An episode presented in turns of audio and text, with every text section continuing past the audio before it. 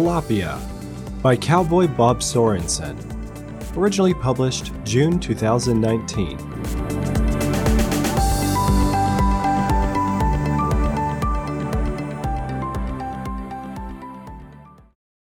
In Matthew 4 18 through 21, we read where Peter was working on the Sea of Galilee, Lake of Gennesaret, with his fishing business partners when Jesus called him for the gospel. Also, James and John were mending their fishing nets. After the resurrection of Jesus and before the blessing of the Holy Spirit, the disciples commenced fishing again. Jesus appeared to them and they ate fish together. John 21 10 through 14. What was the fish that was so popular that they could make a business from catching? Those were probably tilapia, a variety of the cichlid created kind corresponding to the family Cichlidae. Tilapia were one of the three main types of commercial fish caught in the Sea of Galilee, and one is known as the Galilean comb, or St. Peter's fish, or mango tilapia, Sarotherodon galilaeus. Say that three times fast. Tilapia have many names and are found in numerous places. They are white fish with a mild taste, are plentiful and nutritious, and grow quickly in the right environment. Because of these and other reasons, farming tilapia is increasing. After the fall, God provided us with food that was popular in Bible times and is an important resource today. In a medical television program, a burnt victim was brought into the hospital. Various treatments were discussed, but the prognosis of severe scarring was bleak. However, one of the doctors mentioned tilapia research he had heard about. This episode was similar to actual events where Maria Ines Candido da Silva, a waitress in the northeast Brazil city of Russas, received severe burns when a gas cooker exploded. How are severe burns usually treated?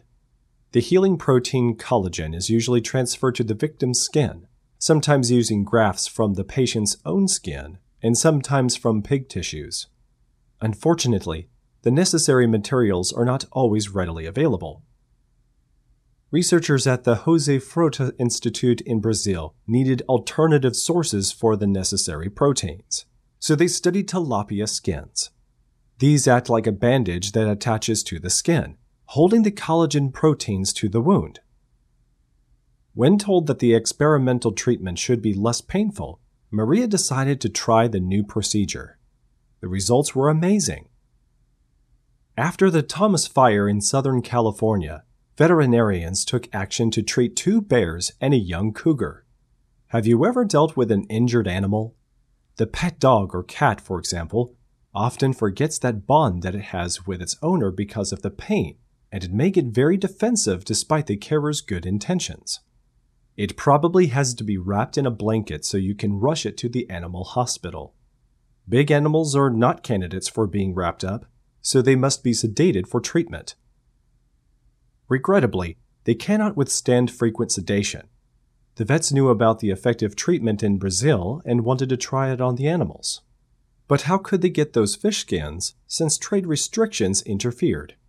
They bought fresh tilapia at the local fish market, skinned them, ate the good stuff, and set up the treatment. The results were better than expected. As someone who gets upset about animal suffering, I was thrilled by these reports. After all, Christians are stewards of God's creation and should allay the pain of animals when we can. God has provided us with many things in nature for food, clothing, medicines, and more. He also gave us minds to use, such as when people are inspired to copy nature through biomimetics. We see how a common fish that was eaten in Galilee can also provide healing benefits that were not realized for many years. The possibilities for treatment of severe burns are encouraging, and further clinical trials are likely. We must think and praise God for the many provisions given to us, even in this fallen world.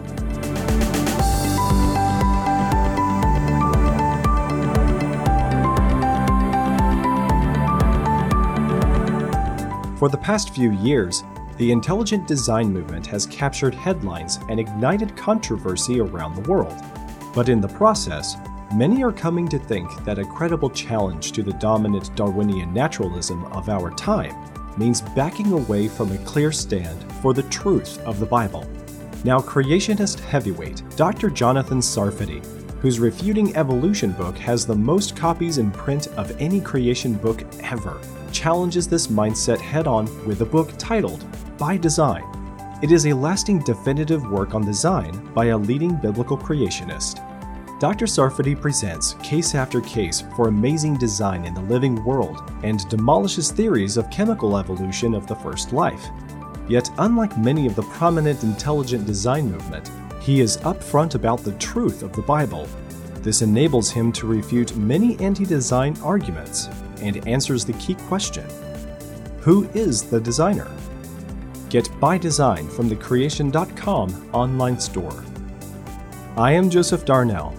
For everyone at CMI, thanks for listening.